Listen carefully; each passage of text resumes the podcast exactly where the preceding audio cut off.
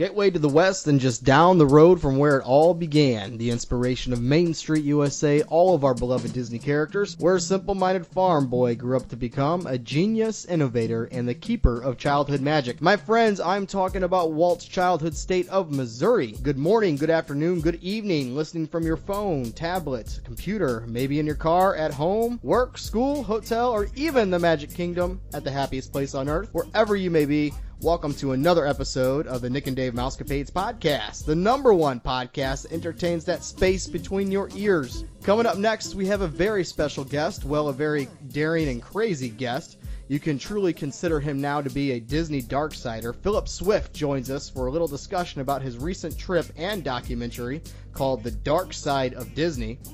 Hey Dave, do you remember when we had the author Leonard Kinsey on our show talking about his popular book, The Dark Side of Disney? Yeah, I missed that show. That was all you that episode.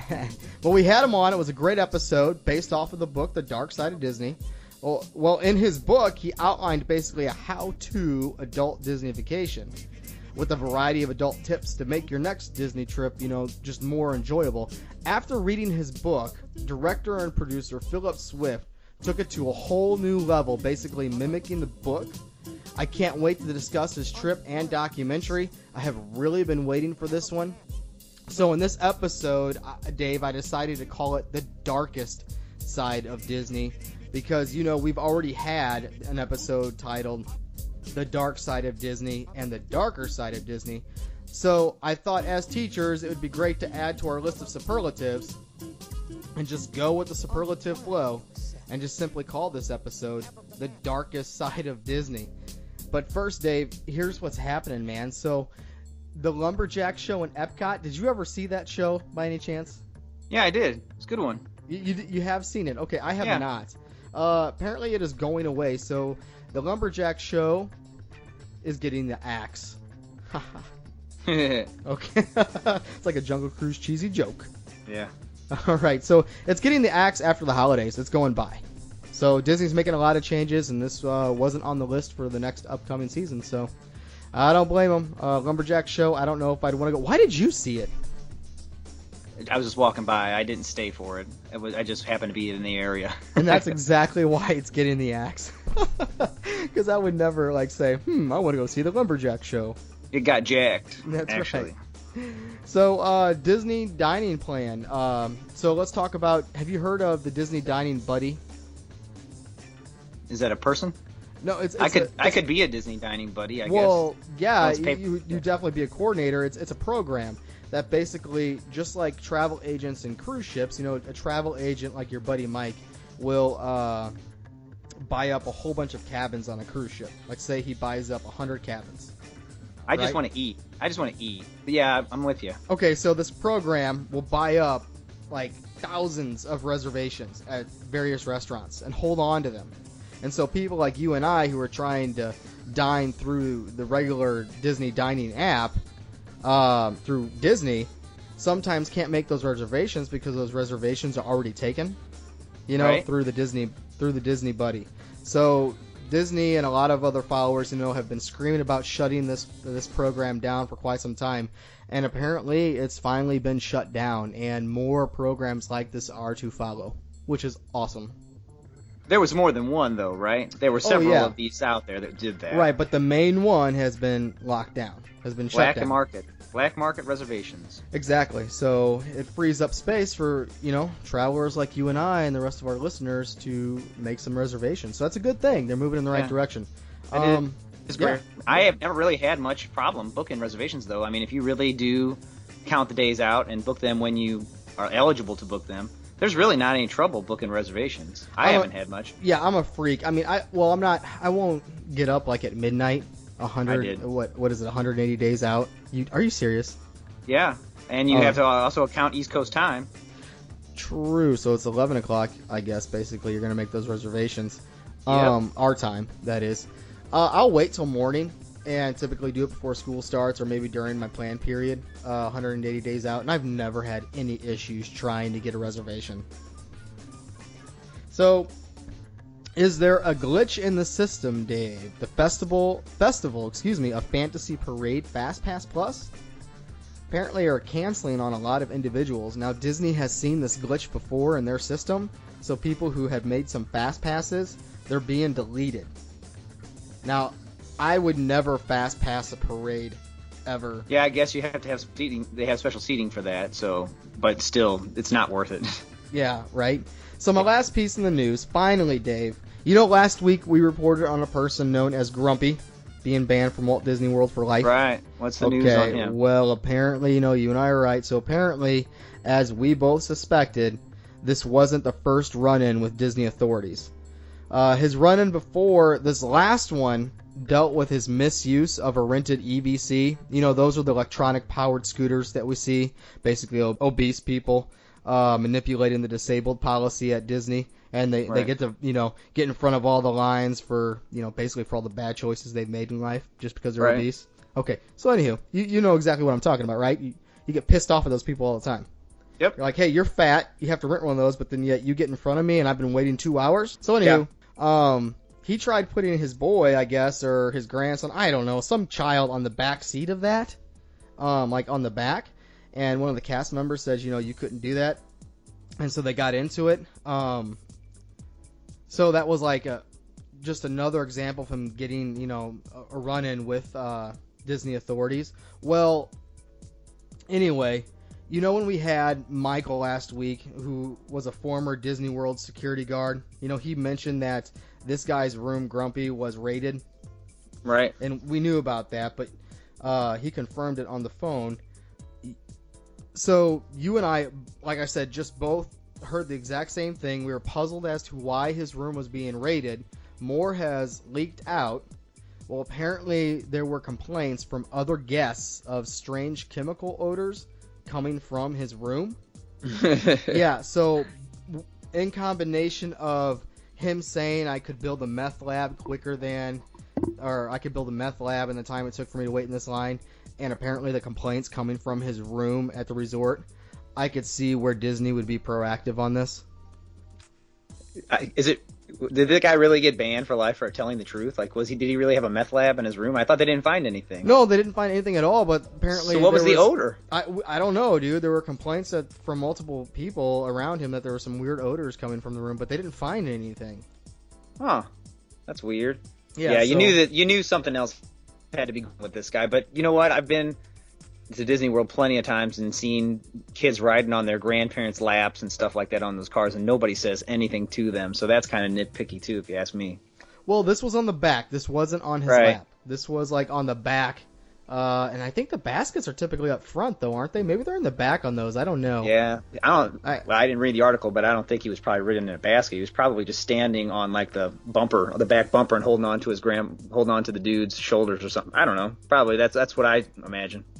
Yeah, all I know is when I see those and it's a huge obese person. I mean, I, I, I don't know, dude. I can't help but kind of judge, and I hate being judgmental. But you're like, okay, did this person just made bad cho- make bad choices in life, and now they get to butt in front of everyone in line after we've been waiting for two hours? I just, I hate those darn things. It most bothers me when I've been waiting for a bus for the longest because they take up so much room in the buses. Um, Oh my just- gosh! Yes, you're waiting for a bus, and then all of a sudden, some dude that's morbidly obese pulls up when you're about to board the bus, and like everything is at a halt, and you just hear beep beep beep, and they're putting down. Oh yeah, I t- completely agree. Understand? I dealt with that on my last trip, and it just pissed me off to no end. Um, anywho, enough with my rant. That's all I got for you guys. Dave, take us back. We're traveling backwards in time. Right now, we're leaving the world of today behind. So if your imagination is ready, here we go. This week in Disney history, we have five events that are going to be coming at you, and the month and the day is pretty important as we come upon the 1st of October. We know about that. So we're talking September 28th, 1982. This is when they first introduced annual passes. Wish I could have one. 1982. September 28th of 1982. Well, I'm shocked they didn't do that sooner. Wow, that didn't come till 1982. That just seems kind of late. Well, you think about what they had before that is the ticket system. The system. ticket system, yeah. So um, I guess they finally wised up and decided that they could make more money if they charged a ton and had people just come all the time. Super cool. Yeah, so then the next day, September 29th, this time of 1999, this was the introduction to the Mickey arm holding the wand and the big 2000 over the top of Epcot Spaceship Earth, Yep. celebrating the millennium. What do you think about that? I think it's pretty cool, something special, and uh, you know Disney did something pretty cool with that. And what better place than to do it at Epcot, the experimental world? Uh, well, excuse me, the experimental city of uh, tomorrow. Yeah, I think they should have taken the hat from MG from Hollywood Studios and put it on top of the Spaceship Earth. That'd have been sweet. Hey, that is a great idea. If they've only the structural ability was there. You'd have to have a beam going down the center of that thing to hold that up, dude. That'd been awesome though. All right, October 1st, 1971 and October 1st, 1982. We're going to combine both of these because 71 was the opening of the Magic Kingdom. Along with the Magic Kingdom opening up, two hotels opened up. Which two resorts opened up the same day? Okay, it was. Uh, don't tell me. Oh my gosh, dude, the Contemporary Resort. And um, Floridian. No. Polynesian. Polynesian. So those that's were what, the that's two. what I meant. Yeah. Yeah, that's what I meant. Polynesian. Why did I say Floridian? I don't go know. ahead, dude. I don't So know. yeah, so those two opened up with, along with the Magic Kingdom, October 1st, 71, and then October 1st, 11 years later, 1982, the experimental prototype City of Tomorrow opened up. And this was, uh, of course, Walt's dream to build this prototype City of Tomorrow. The uh, the city part never happened, but instead we got an amusement park. Yeah, I wish they would. It will never ever happen, but it'd be kind of cool if they rebuilt it Like, Yeah, the I- of tomorrow work though because they do have a lot of like futuristic type things and you know interventions tries to bring in what it's going to look like in the future. So that's kind of cool. don't they have a subdivision or like, uh, Kissimmee? Right? Yeah, they, Isn't they that do okay? celebration? Is it celebration? This celebration. That's what I meant to say. Jeez, I am off today. so Uh, celebration is the city that they built. Yeah, and, uh, celebration, definitely. You know, that'd be kind of cool if they kind of convert that into like an Epcot esque uh, region. That'd be pretty cool. That would be cool. Uh, one more date I have for you. This one is October 3rd, 2010. I had to throw this one in there because of me. Uh, I'm a big horse racing fan. Been to the Derby a few times myself. And Yes, October you 3rd, are. 2010 was the premiere screening of Disney's Secretariat, the greatest horse ever to live. And you have begged me to see that movie, and you've told me go see it, go see it, go see it. And I'm not a big horse racing fan. I just I know you are, and which is which I, I see how you know you would see that's that's a fascinating movie. Um, my parents have seen it; they've all said it's great. Um, you go down, yeah, like you go down to the Kentucky Derby every year with your parents, right? I haven't been in a few years, but I've been I've been several times, and the, this movie really does the story justice. I didn't really have that high expectations. I mean, it's Secretariat, but uh, I took Mia to it actually, my daughter, and her and I watched it, and and both of us walked away feeling that it was a pretty good movie. So. It's a good one if you haven't seen it. You got to throw in the DVD and watch Secretariat. October 3rd, 2010. Yeah, listeners, Dave is a huge horse racing fan, by the way.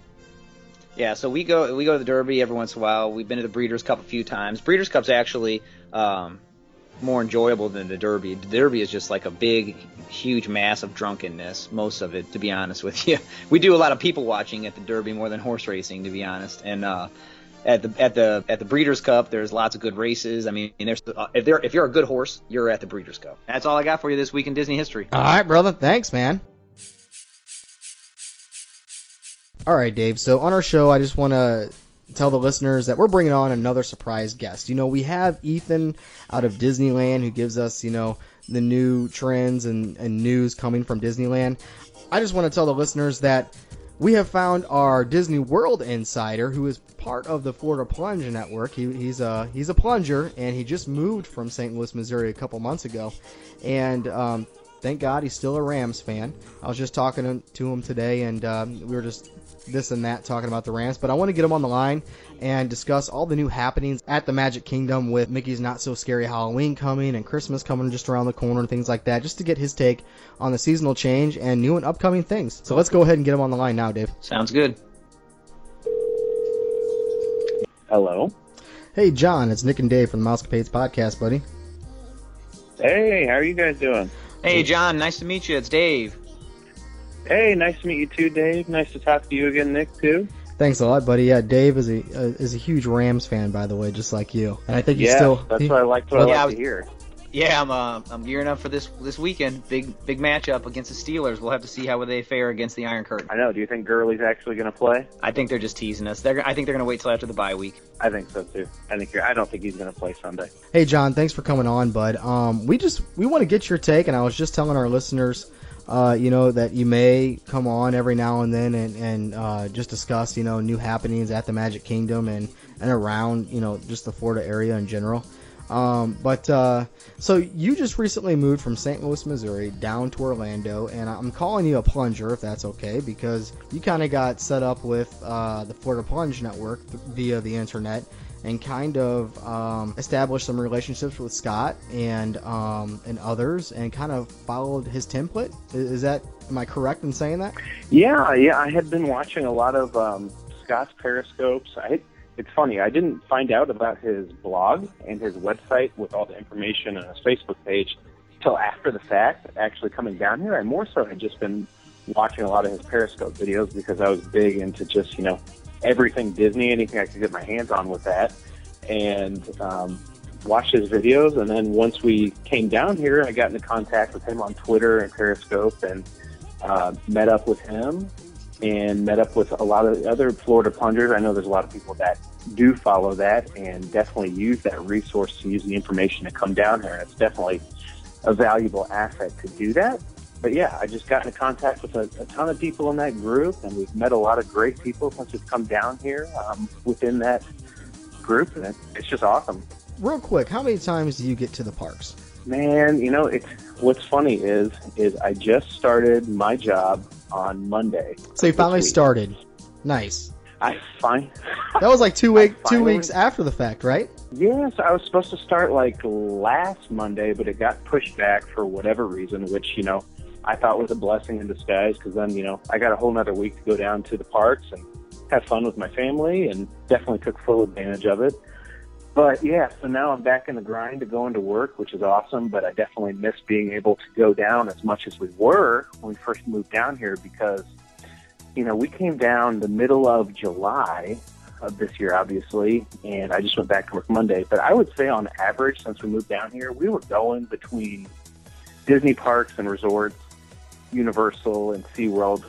Not so much SeaWorld. We'd only gone there a couple times, but mostly Disney and Universal. We were going like four or five times a week. Wow. That's awesome. And yeah, and we have kind of a little bit of a commute from where we are. We're about 30 minutes without traffic, but with I 4, there's always traffic here in Orlando. So sometimes it takes us 45 minutes to an hour to get all the way down there. But I'm definitely not complaining about that because I know there's a lot of people that don't want to hear me uh, griping about how long it takes me to get to Disney with being as close as we are. right. So what have you noticed around the parks? So, you know, the one thing that is really huge to me, and it doesn't matter if you are, you know, uh, just staying on property or going to Disney just for a couple days here and there. If you're going to Animal Kingdom, you cannot miss how big the Avatar Land building is that they are building Really? is humongous.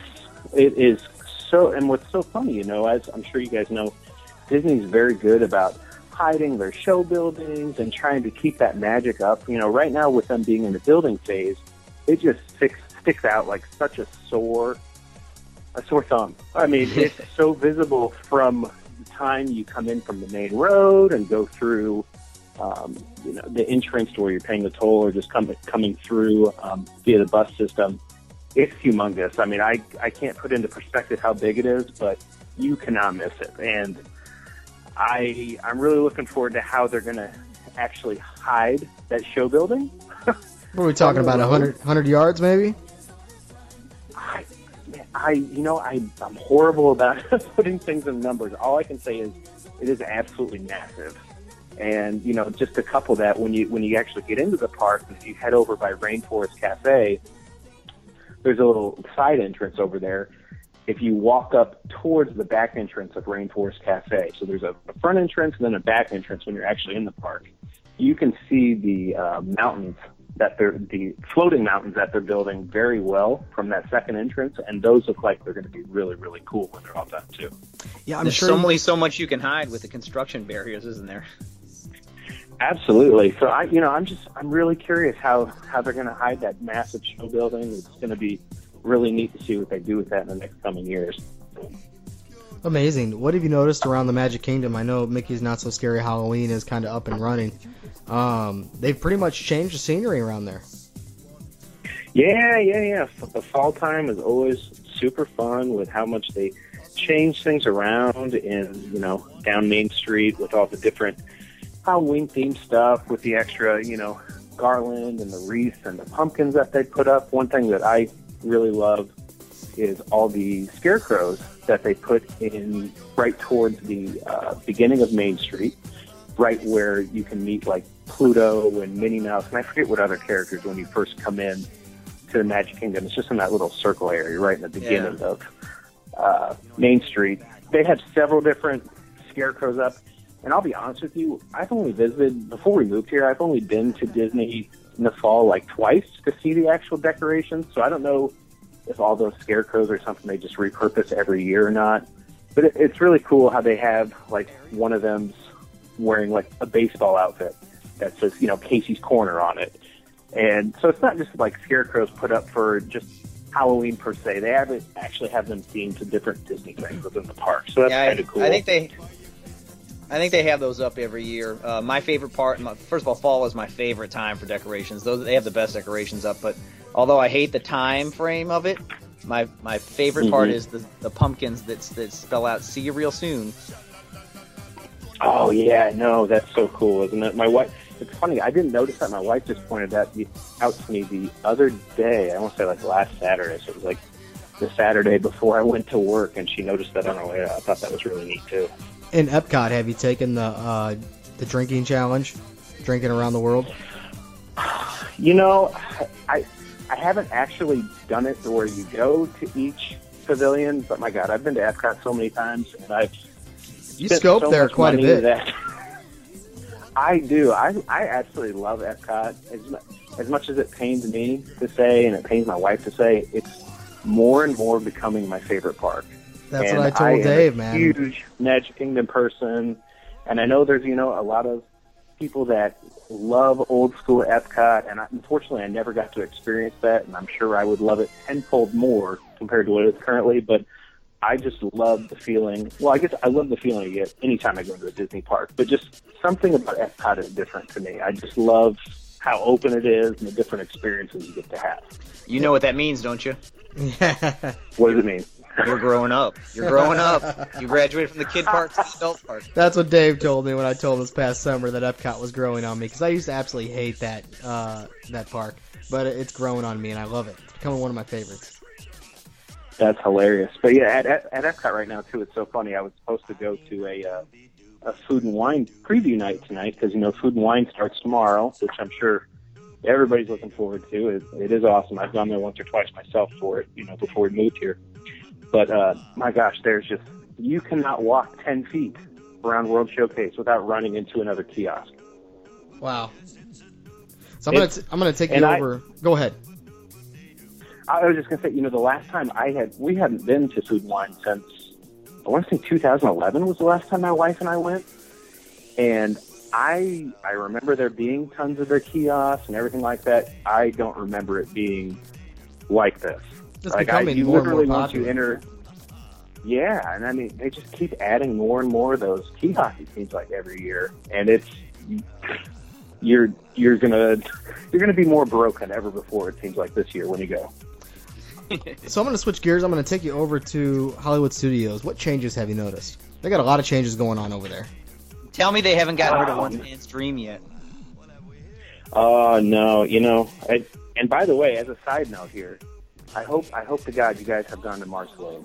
Please, please tell me you have. We are taking a trip. We're going to take a field trip, the both uh, the two of us, and we're going to try to get his buddy Mike from Our Guest Podcast out there, and basically do a podcast from Marceline, Missouri. Did you get a chance to go out there?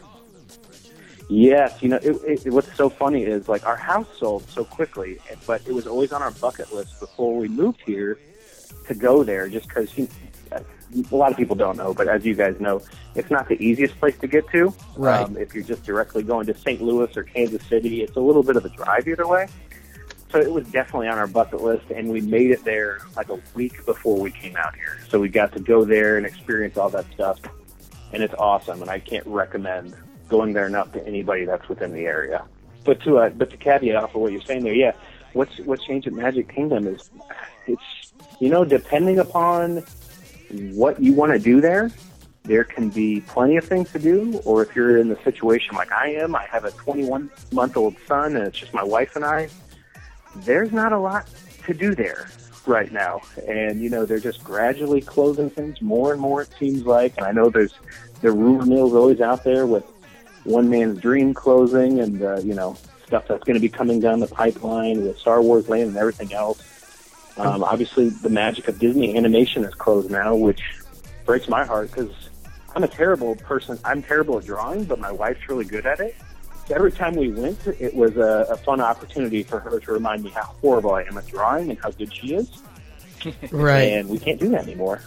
Well, Dave and I were saying last week they in, when they do close down One Man's Dream, they should get rid of the Great Movie Ride and make that a dark ride through one's One Man's Dream. Yeah, that would be awesome. Yeah, I, I, I just, I hope if One Man's Dream does go away, which from everything it sounds like it is, I hope they do something with it and they just don't piece out all that stuff and put it everywhere. I think that's an awesome tour to go on, not tour, but you know, an awesome uh, experience to It's go like a museum, yeah. Yeah, I mean it's it's it's amazing, and they, I just hope they don't piece it out or get rid of it completely. Even if they were to move it somewhere, or like you're saying, repurpose it that way, just something. It's it's Walt Disney World. Yeah, you got to no have doubt. something with Walt in there. All right, John. Well, hey, man, thanks for coming on. We really do appreciate it, uh, and hopefully this uh, opens the door to, to call you in the future if that's the case. Is that cool? Absolutely, I'd love to talk to you guys anytime. I appreciate it. All right. How can uh, our listeners uh, hit you up on your Twitter feed and and scopes? All right, so my uh, Twitter handle and my Periscope name are both the same. I have a little bit confusing at the name, so the easiest thing to do is just go in and search the Tiki Garden. It's going to come up that way. Or if you actually want my exact handle, it's at the underscore Tiki underscore Garden. So like I said, if you just search the Tiki Garden, it comes up. Yeah, listeners, go ahead and follow him. He is at the parks all the time, and uh, he's got some great scopes. So thanks again, uh, uh, thanks again, John. We really do appreciate it. It's crazy, you know, Dave. John just lived right down the street for me, like Really? seriously, within like a couple miles. It's it's insane. And uh, so when I when I heard about that, he, you know, he had moved, you know, through Scott, it just made me that more depressed because someone just right down the road just moved to Orlando as well. So, anywho, Beat to the punch. I know, um, right? Hey, thanks, John. Really do you appreciate it, buddy. Talk to you soon. Hey, can't All wait right, to thanks, you Nick. Thanks, Dave. All right, buddy. Go All right, Rams. Go Rams. That's right.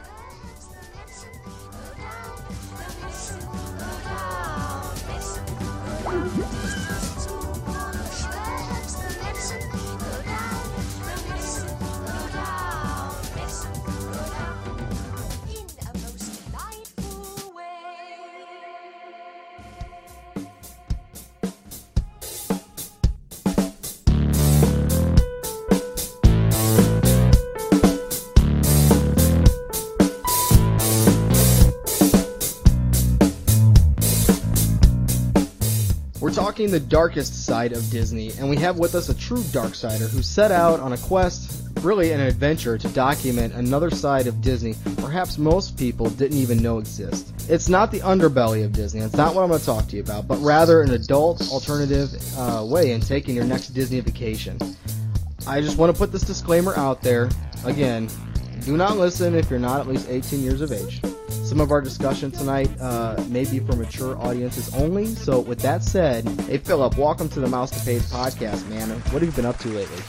How's it going? Uh, that's a good little intro. I liked it. Well, we do Um, have we do have uh, second graders and uh, but we're two school teachers, so we Oh, have really? kids from That's- school that listen to our podcast every now and then. But when I put that disclaimer out, their parents won't let them listen to it, or they'll shut it off. So they're used to this. And we'll we'll keep it we'll keep it uh, in the PG-13 realm. Um, well, it's funny. I teach. Well, speaking of what I do right now is uh, I'm a filmmaker, documentary filmmaker. Uh, and we'll get more into that in a second. But I actually teach filmmaking here in New York in the public schools. Oh, nice. Um, yeah, I work with a couple different organizations that um, integrates the arts into the current curriculum of New York City public schools. And so I'm, I'm lucky enough. I, I started making movies when I was 13 years old. I, I got my first video camera then, and, and whenever there was like a book report or anything like that in school, um, my friends and I would basically. We we had started as like begging. We'd beg the teachers to be like, "Can we make a movie instead of doing a book report?" And they'd say, "Yeah, oh, okay, sure." Um, and then after I think after the first, you know, maybe second, third time that somebody said yes, we just stopped even asking, and we just kept. We would come to school with like a VHS tape in our hands of nice. uh, an adaptation of Lord of the Flies or, or whatever we were doing at that time. Um, and they always were the most like ridiculously like violent, like grotesque, like uh, you know, just foul language, like you know, films you could never imagine. Uh, and that most teachers would like shut it off halfway through and be like, "I, well, you guys get a, a C plus for effort. Um, content is a little questionable."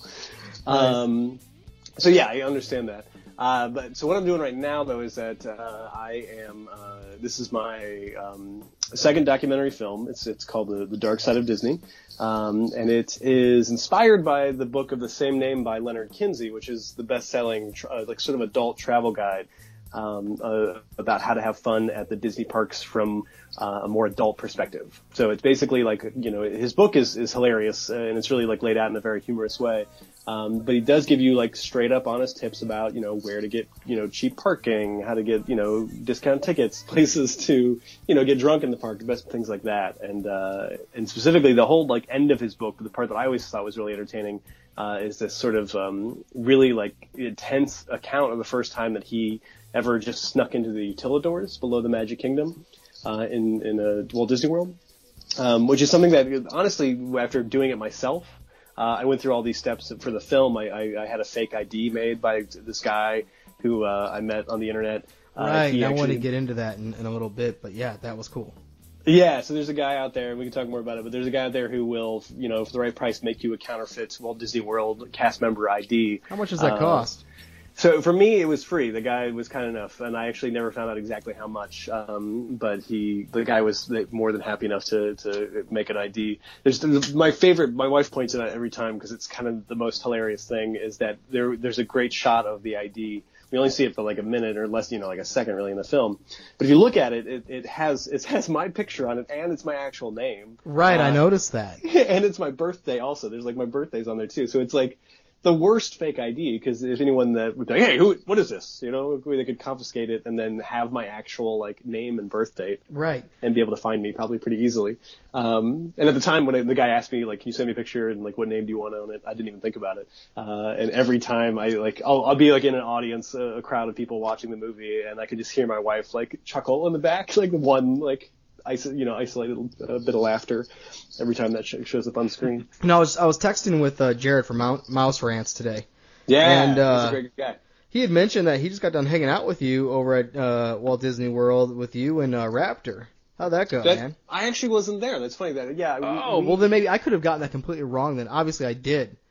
he he actually met Jared. So Jared came. We did a rough cut screening of, of the film. Okay. Um, here in July in New York, and he came to that. So I met him there, and then uh, he definitely hung out with Logan Base Raptor um, a couple weeks ago uh, at the park.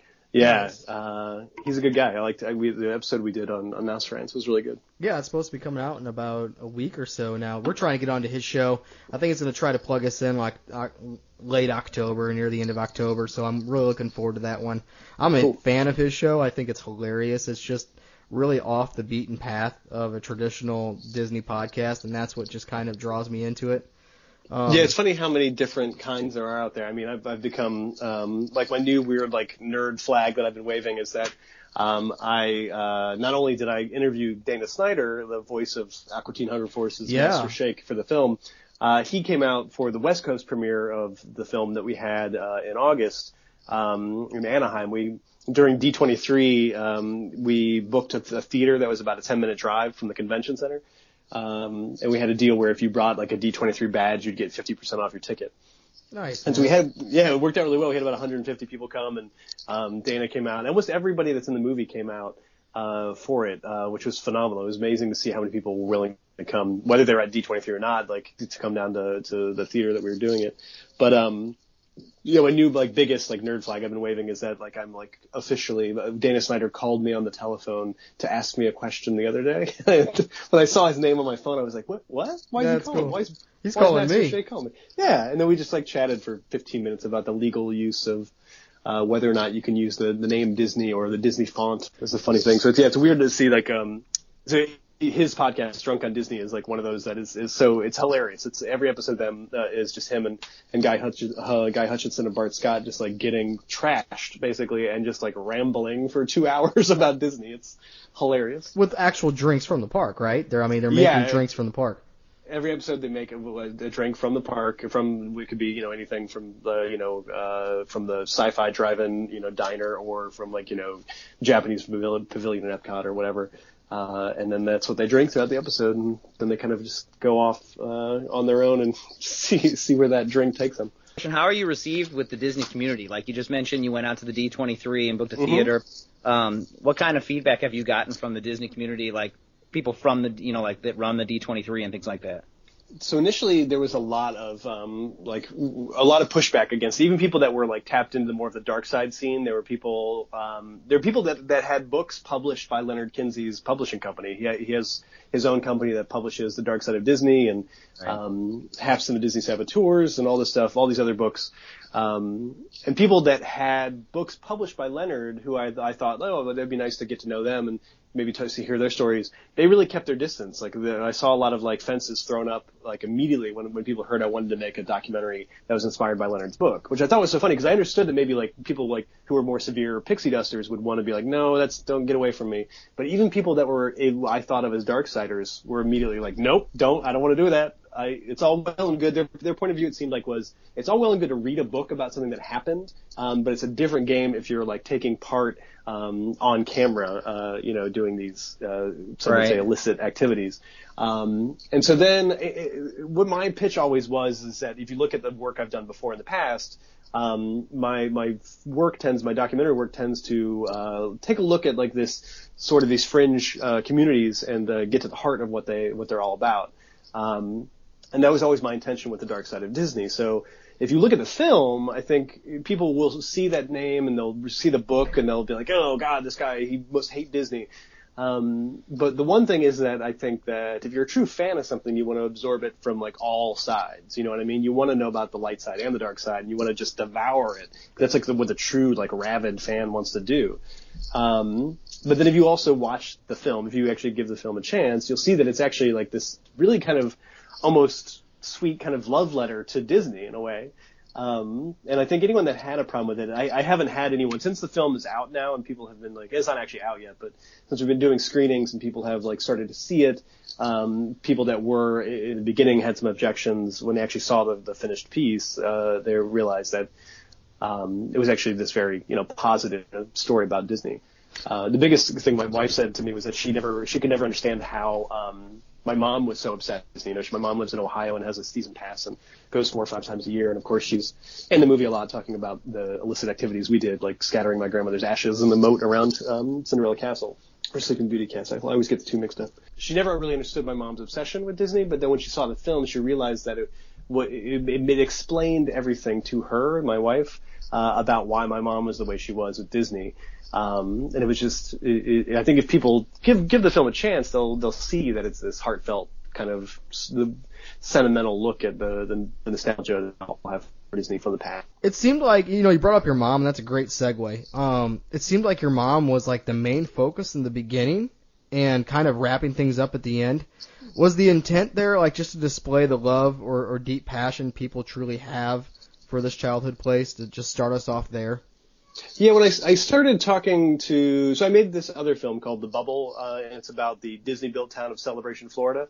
Um, and it's, uh, you know, it's a very simple uh, documentary that interviews the people that live in the town and gives, uh, you know, the other uh, everyone outside of the bubble. Um, that's what they refer to it in town there. Uh, they refer to the Celebration as as living under this bubble. Um, it's a it's a nice little peek into this like strange little community that Disney created. Um, and when that film was done, I, I was trying to find ways to kind of promote it, uh, you know, people that would maybe want to, uh, you know, kind of campaign for it.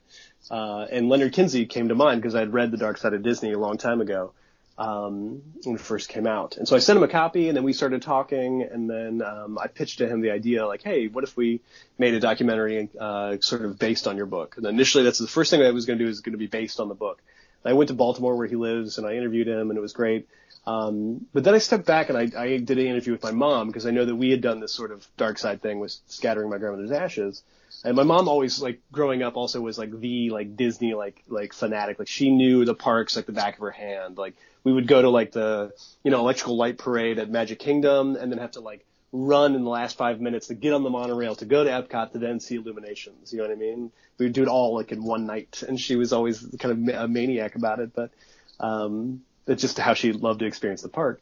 Uh, and so when I talked to my mom in, in the interview I did with her about Scattering the Ashes, it became clear to me that the film shouldn't necessarily be um, uh, an adaptation of the Dark Side of Disney. It should be more about um, it being sort of uh, inspiring the flow of the film. Uh, and what I, my mom really also inspired me to find others like herself. So I knew that my mom was kind of kooky, and I, I met Leonard, and he's kind of kooky. Um, and I knew that there were all of these other people out there that have this like kind of different lens through which they looked at Walt Disney World. Um, and when I started putting it out there, I started getting these emails and started meeting these people. Uh, and they're all, they all have these just the most bizarre, unique, like fascinations with the park, um, that fascinated me. And I think it comes through in the film as a, as a kind of a little, um, peek into the lives of these, of these Disney fans. Is it true? I read this online. You had about 532 backers that basically pledged just over $21,000 to help you bring this project to life.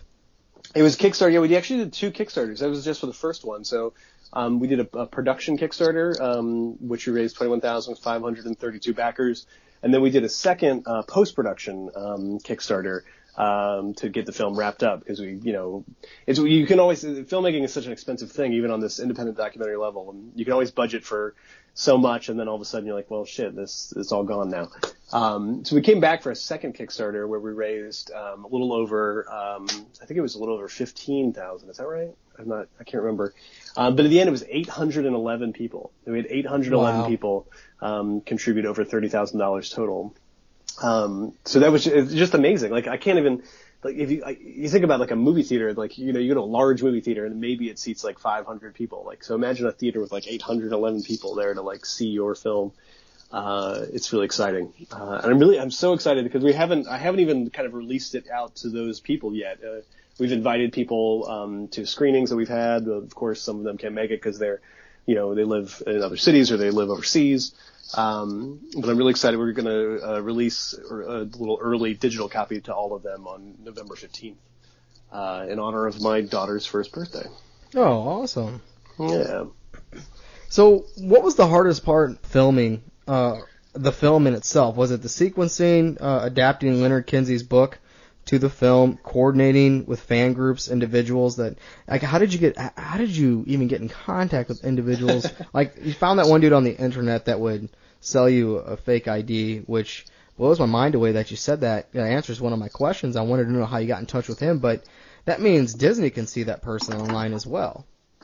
Yeah, so it's I, it, in retrospect, it all seemed so easy now. Like uh, at the time, part of what was so interesting about meeting all these people and like starting these conversations with people, um, I either directly met them through Leonard, so like the fake ID guy I met through Leonard, because there's a little sequence in the film where Leonard shows off his fake ID that he has, which doesn't have his real name on it, because he's smarter than I am, I guess.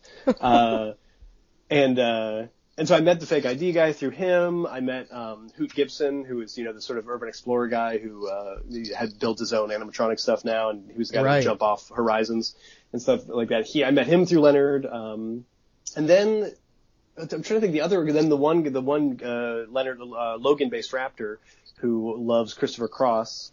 He approached me. He was friends with Leonard and Hoot on Facebook, and he wrote me a message one day, which the message is there in the film, and like it's uncut, like uh, unedited uh, glory, uh, where he just kind of just spews it out there and says like, "I got to be in this movie. Like this is this is my dream to be in this movie."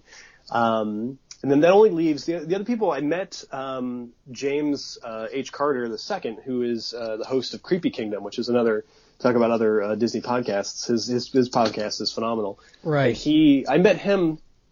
He emailed me when I was done with the bubble, and I had like put it out there. It was, it's you can get the bubble on Amazon and stuff now. And he emailed me and was like, "Oh, this is so cool! Like this falls right into like the Creepy Kingdom vein." Uh, and I, I went on his podcast when I released the bubble, um, and we talked. And then I've been back on that show like four times now, and he he's just been this amazing kind of like like I don't I would almost I would like I would say angel, but I think that would offend him because he's more of like this creepy dude. But he has always just been he comes to everything. Like he came to Baltimore for a screening of the bubble we did when we were promoting the um, Kickstarter for Dark Side of Disney. Uh, he came to New York when we had a Kickstarter like wrap up party after we finished the first one for the Dark Side of Disney. Um, he came to Anaheim, and it was his idea actually originally to to do. He he said D23 happens this date. Here's a theater that's 10 minutes away. You should book this theater for the premiere. Uh, and I don't think the film would be done right now if it wasn't for James being like, we should do this premiere. Like, you should do this. It would be great. Uh, it really put a, a fire under my under my butt to get get it done.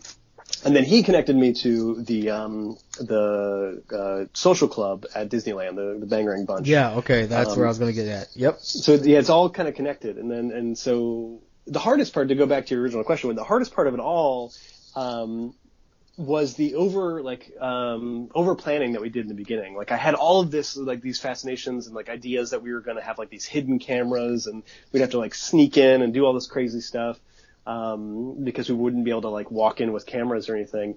And every conversation I'd have with Leonard about stuff like this was always like he his paranoia is like turned up to eleven because he's has so many different stories of so many different people being banned that he knows uh, for doing the kind of stuff we did. Um, but when it actually came down time to for me to like go to Disney World for the week, I went with two of my friends who both are filmmakers in their own right.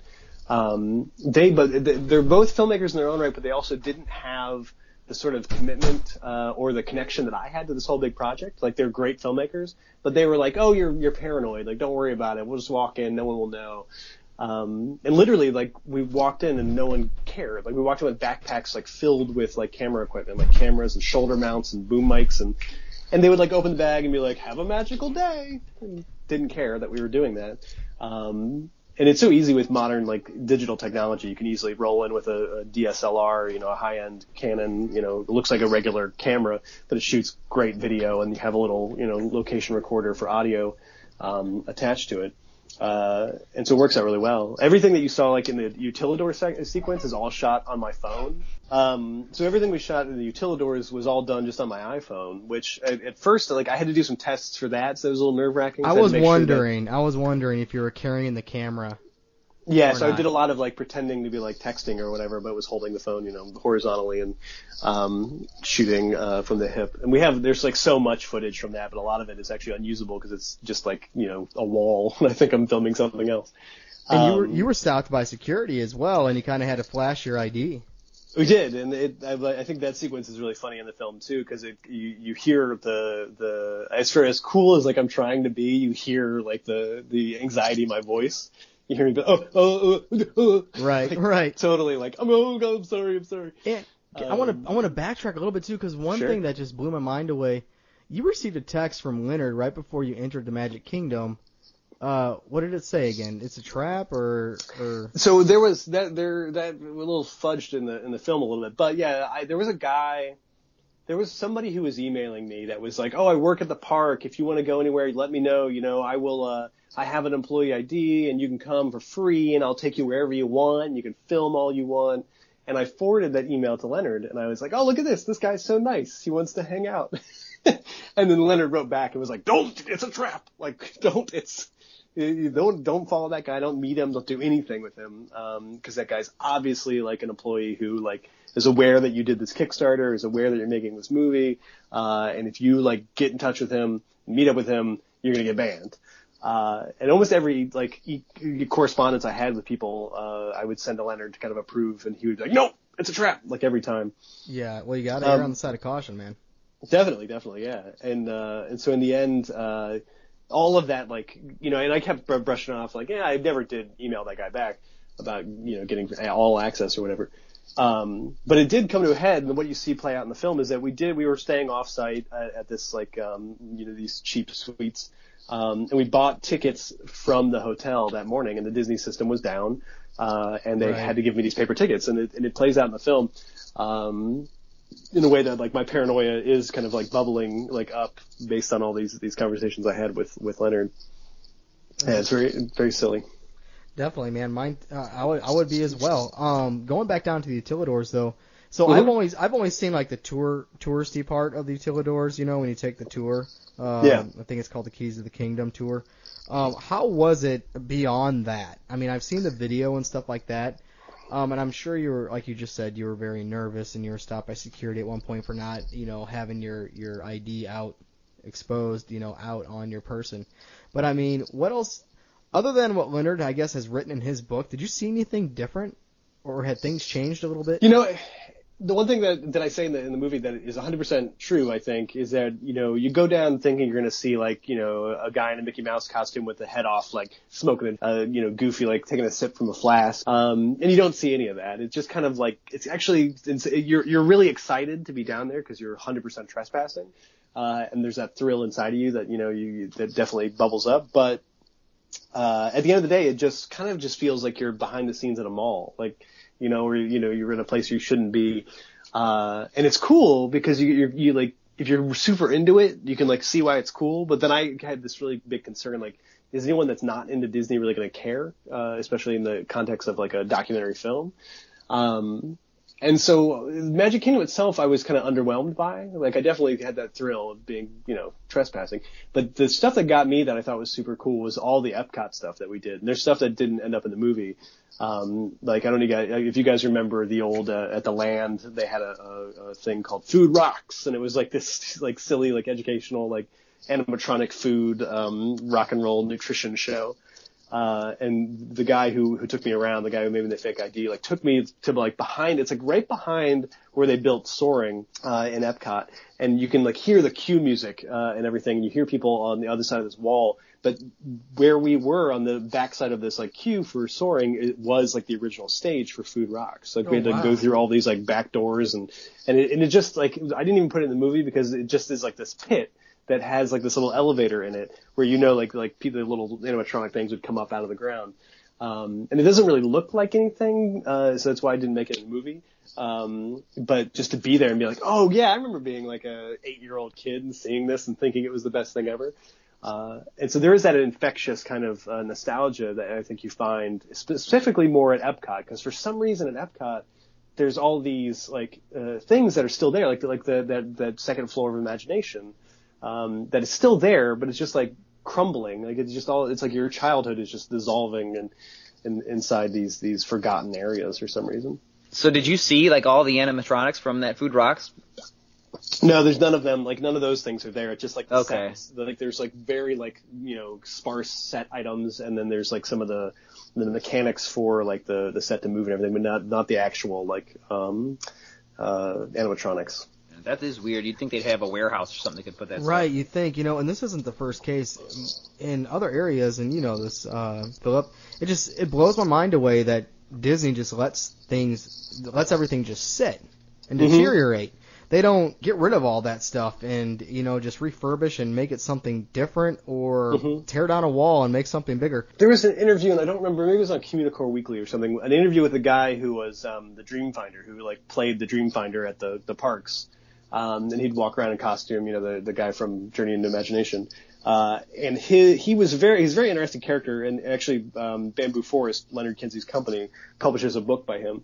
Um, and his whole thing was that like theme parks are in this like he looks at theme parks as like art like as an art form um, and it's just like any other early art form because theme parks haven't been around for for that long um, but if you look at like the early days of cinema like people were just like making movies and then showing them and then like burning all of like the the film uh, you know and the TV they like there there's like a whole you know there's there's like seasons of Doctor Who that are gone forever because the BBC was just like erasing videotapes that had the master copies on them because people didn't appreciate the what they were doing at the time. They didn't realize the the history that was being made. Um, and it's similar to what I think we're seeing and this is what the Dreamfinder guy said uh, with, with theme parks is that they're not thinking of it as this historic thing. They're kind of just being like all right we're done with this throw it on the, the, the fire and move on. Um, and they tend to move on to just what's the next, you know, big great thing. There was some like internet rumor going around that they were going to build a fifth park at. Uh, it was a total joke. Disney World that was just going to be all of like the att- attractions they'd closed, and so it was going to be like Mr. Toad's Wild Ride and Horizons and uh, extraterrestrial and uh, and all those kind of things. Yeah, that comes out every year on April Fool's Day. That Yeah. Disney Yeah. does. And you see that and you're like, you know what? Why not? Like that would be amazing. But of Totally course, should. yeah, there's like a, a probably a million reasons why they wouldn't.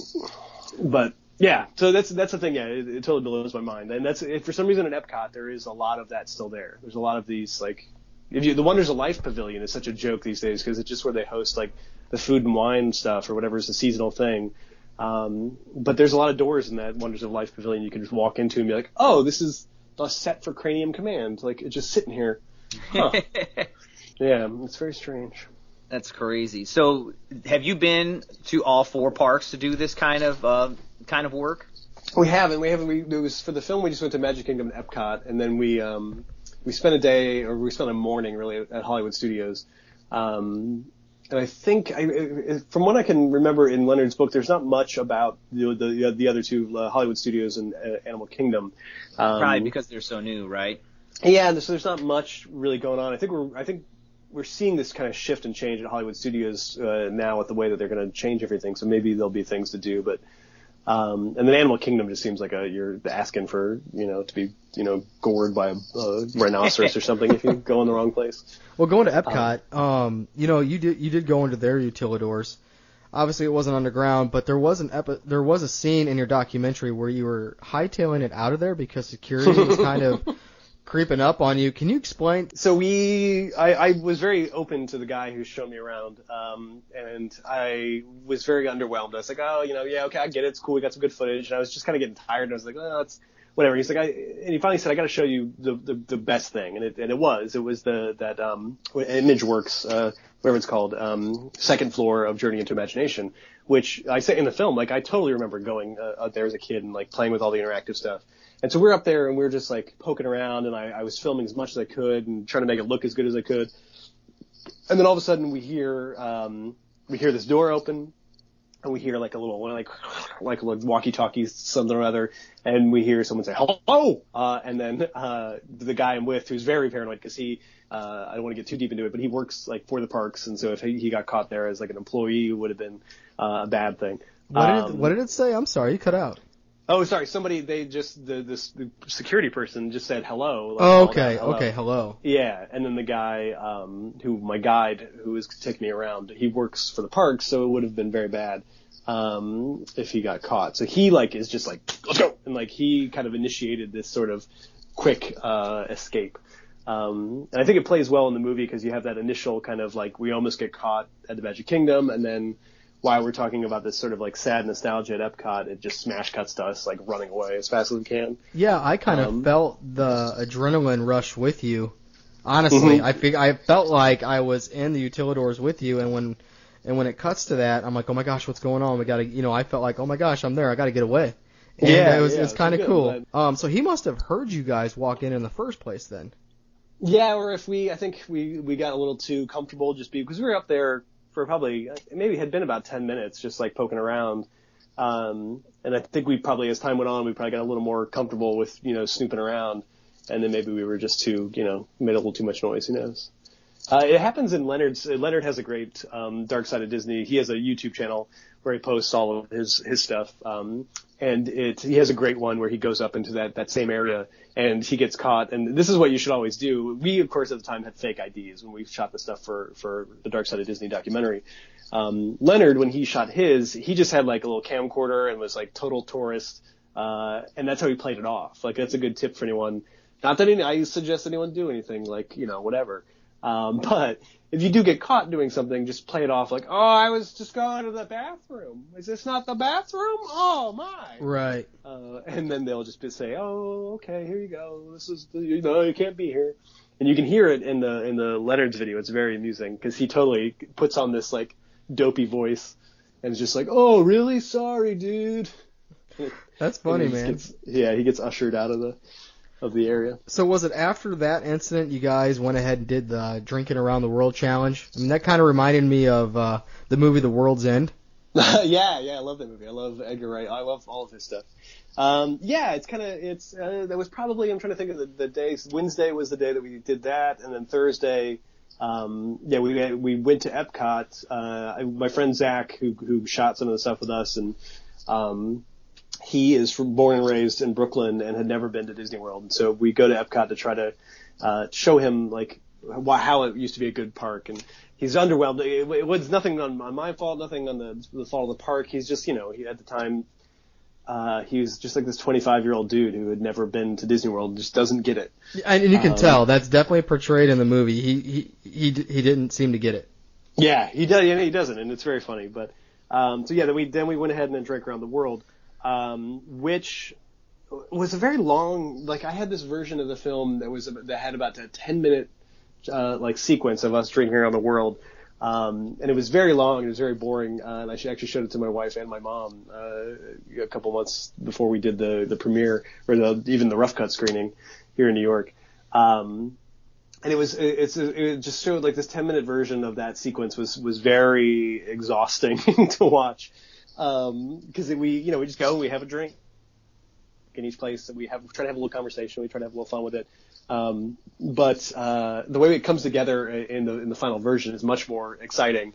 Um, and I'm surprised like I'm I'm not like a big drinker really. Like uh, uh, you know I'll have like a beer or two every now and then. And so to go through and have like 11 drinks or 12 drinks or whatever it is, um, in like 90 degree Florida heat, I think actually the heat helped. Like it was, you know, you're sweating and you're, we were also drinking water and eating along the way. But, um, but Dana Snyder, who kind of intros that part is so true. Like you, you do, you meet these people when you're there, if you're looking, you often, I remember growing up and going to Epcot, never thinking about it, but when you're like kind of in the mix and like thinking like I'm drinking around the world, you kind of all of a sudden like your blinders are off and you're seeing all of these other people that are there do, kind of doing the same thing, and they are these like tiny little people. There's like this, you know, a hundred pound like girl who's like walking around like just pounding beers and having a great time, and you think, God, they it's something they do every weekend, and they come and drink around the world every weekend, or what is it? Well, apparently that's Yeah, I wish we that would have been that would have been a funny thing to do is interview some of the other people that we, we ran into along the way, but we didn't get to that point because we were too busy just doing our own thing. well, apparently it's a thing. You know, I started looking it up online, and, and people do it as a game. And uh, Yeah, what was funny was at the end, it finished off really well because you are a sad drunk, buddy. Um, you start crying, and and you receive a text. This is what I I thought this part was the funniest part of the film, where you receive a text from your wife, and someone had made a blanket for your daughter, and with a name with a mama bird and a baby bird, and it, it said marmalade on the on the bottom, and you're laughing up a storm and crying at the exact same time because it's been a it was just a joke the whole time. You right? You were call, you were telling people you were going to name your daughter Marmalade. Yeah, we we had had the name Margot picked out for a long time, and that's her name now is is, is Margot. Uh, but then, of course, we thought you know it was funny that Mar Marmalade uh, was was a really funny thing to tell people. Um, yeah, and so this woman made made a blanket, and that's a, of all the things that that kind of some things are, of course, in, in the editing process in the film, you know, are, are done. Like the thing you said with Leonard's, um, you know, be on the lookout, you know, it's a trap email. That was kind of like, you know, edited around and placed there as if it, it came right before I walked in line, and that was an editing trick. But that actually, that night, drinking around the world, uh, that completely was was what we call a, a verite moment in, in documentary filmmaking. It's just something that just completely happens in front of the camera, like no one expected it to happen. Um, and it's 100% credit to my to my friend Joe who who shot all that stuff. Um, that he captures all of it so well. Like he, captures like he, he knows where the lights are, like in the park, and he you see me and you see me just like lose it. Uh, and he was he was smart enough and sober enough to like focus in on the phone well. And uh, yeah, I totally I I 11, 12 beers, whatever it is. Was it, it was a margarita, like nine beers and, and hot sake, which is the worst idea. Right. Drinking hot sake and it's like your sixth drink or whatever. Um, and so yeah, I, I, I turn into a blubbering mess, and uh, it's it's a very amusing part that always definitely gets a laugh. Well, that text message uh, ended the night very well, by the way, with that uh, prank. That was just hilarious. Would you do this all over again? But uh, maybe dig even deeper, that to where you're like, man, I could go back and do it all over, and I could do it better. Yeah, there's always I think if I if I was like now it's perfect, then I would be some sort of like narciss- narcissistic jerk or something. But um, there's always room for improvement in everything that we do. I hope uh, you know I hope that's the way people think. It's never never finished. It's just out. You know they say like a painting's never never done. You just hang it on the wall at some point. Um, and definitely with this this film, I feel like there were things that we could have done better. I think there's things we could have dived uh, deeper into. Um, but the the process was ridiculous. It was super fun. Uh, I, I learned so much. I met so many amazing people along the way. Uh, I would do it all over again in a heartbeat, just to just to meet more people like that, and just to you know delve a little deeper into um, what drives uh, individuals to do this kind of thing. Uh, it's it's endlessly interesting to me. But the next, the, we're not a hundred percent um, confirmed on this yet, but uh, I think the next thing that I'm going to be doing is that Hoot Gibson, who who's in the movie, um, who if your listeners don't know who he is, um, they should really check out his website, Mesa Verde Times. Um, he like kind of a, he became this like kind of uh, de facto uh, historian for the the ride Horizons, and that's what his blog is all about. Um, but he is uh, in his like experience of like sneaking off the rides. You see it in the movie. It comes that he basically taught himself how to like make animatronic robots and taught himself how to you know create rides and enhance attractions and everything. So he is actually building. He's in the very early stages of building his own little like uh, you know um, theme park on like his land in Florida. Uh, and he wants me to come and make a documentary of it, uh, like the process of, of, of him going through this. Uh, and I think it's an amazing idea. I'm going to be down there on, uh, in November for the Orlando premiere that we're going to have, uh, for the Dark Side of Disney. And I'm going to spend a day out in his land, uh, talking with him and, and shooting some stuff and, and seeing if we can like begin the, the first steps of a, of a new documentary about one man's dream to build, uh, a little theme park on his own land. That's awesome, man. I can't wait for that to come out. Hey, thanks again. I just want to, we're going to go ahead and wrap this up, buddy. I know it's getting Okay. kind of late there in New York. I, we definitely, I would love to have you on again if that's possible, because Mhm. there's a lot of other stuff that, you know, we just didn't get to, but I'd like to have you on again sometime uh, as well in the future if that's okay. That would be cool. Yeah, All that'd right. be great. Thanks, Philip, so much. Thanks for coming on and talking about uh, your documentary, The Dark Side of Disney. Tell our listeners real quick how they can watch it and when it's being released and how they can follow you on your feeds. Yeah, if you're in Miami, October 23rd, I'm giving a talk at the Animate Miami convention. Um, I'll be there with Dana Snyder and Guy Hutchinson of the Drunk on Disney podcast, but I'll be doing my own little like one hour talk where I'll be showing scenes from uh, both The Bubble and The Dark Side of Disney and talking uh, about some behind the scenes stories uh, around those films. It'll also be the first time that people will be able to purchase DVDs of the film. Uh, so that's a rare thing that uh, we're going to have a very like limited uh, run printed um, for sale for that convention. Uh, and then the following week, uh, October 29th, we're doing a screening in Chicago where we're partnering with um, some filmmakers there who have created a short film called uh, Keep Moving Forward. That's about a, a man who's a, a Vietnam vet who um, the only way that he can kind of get over his uh, post-traumatic stress uh, is by going to the Disney parks. Um, I haven't seen the film yet, uh, but we're going to do a little kind of double feature. So we'll show the Dark Side of Disney and then show um, a rough cut of their short documentary. Um, and then November 14th is the Orlando premiere, uh, sort of the Flor- Florida premiere, really, of the film. Um, we're going to be doing it uh, at Gods and Monsters, which is a um, comic and collectible shop in downtown Orlando. Uh, it is a massive space that can seat 250 people for a screening. Um, they have a bar in the in the the, the shop also. Um, the fun thing about that is that from 7 to 9 on the 14th of November, we're going to be doing a, a Dark Side of Disney costume contest, um, where people can come and their best like Dark Side costume, whatever that means to them, and they can win prizes. Uh, they can win a copy of the film. They can win a gift certificate to the store and a bunch of other prizes we haven't um, announced yet. Uh, and then from 9:30 to um, 11, we will be screening the film and then having a little Q&A with uh, a lot of the people from the film are going to be there. I know Leonard's going to be there and Gibson's going to be there and a bunch of other people. So that's it for like uh, we're doing a, a screening in Ohio at the end of the year, but that hasn't been um, uh, lined up exactly. Um, but then the film is in consideration at some festivals um, right now, uh, and then it'll be out uh, next year for you know video on demand and stuff like that. Uh, if people want to keep up to date on anything, they can um, be sure to like the film on Facebook. That's the best thing to do. The Dark Side of Disney um, documentary film. Uh, I believe it's like facebook.com forward slash DSOD. Um, or they can check out the website dsoddoc.com. And you're on Instagram and Twitter as well, correct? I am. I'm on Instagram as PV Reese, which is a throwback to the first documentary I made. Actually, the throwback to the first narrative uh, feature-length film I made when I was a senior in high school. Uh, it's a long story that I can get into some of the time. Uh, and I'm on Twitter as uh, Philip B. Swift. How about uh, Periscope? I'm not. I don't understand Periscope. I'll be Ah, honest. I'm, I'm 30. dude. I'm 35, and I'm. I, I, my wife and I joke about how like we're getting to that age where like we're almost like not going to be able to understand technology anymore. You Like, got I to get every- Periscope your events, man. Especially if you're That's lined they up with a lot of people, you know, uh, like Leonard Kinsey, and yeah. Yeah, I gotta look into it because I don't 100% understand it. That's it. I, like I just think I figured out Twitter uh, like a month ago.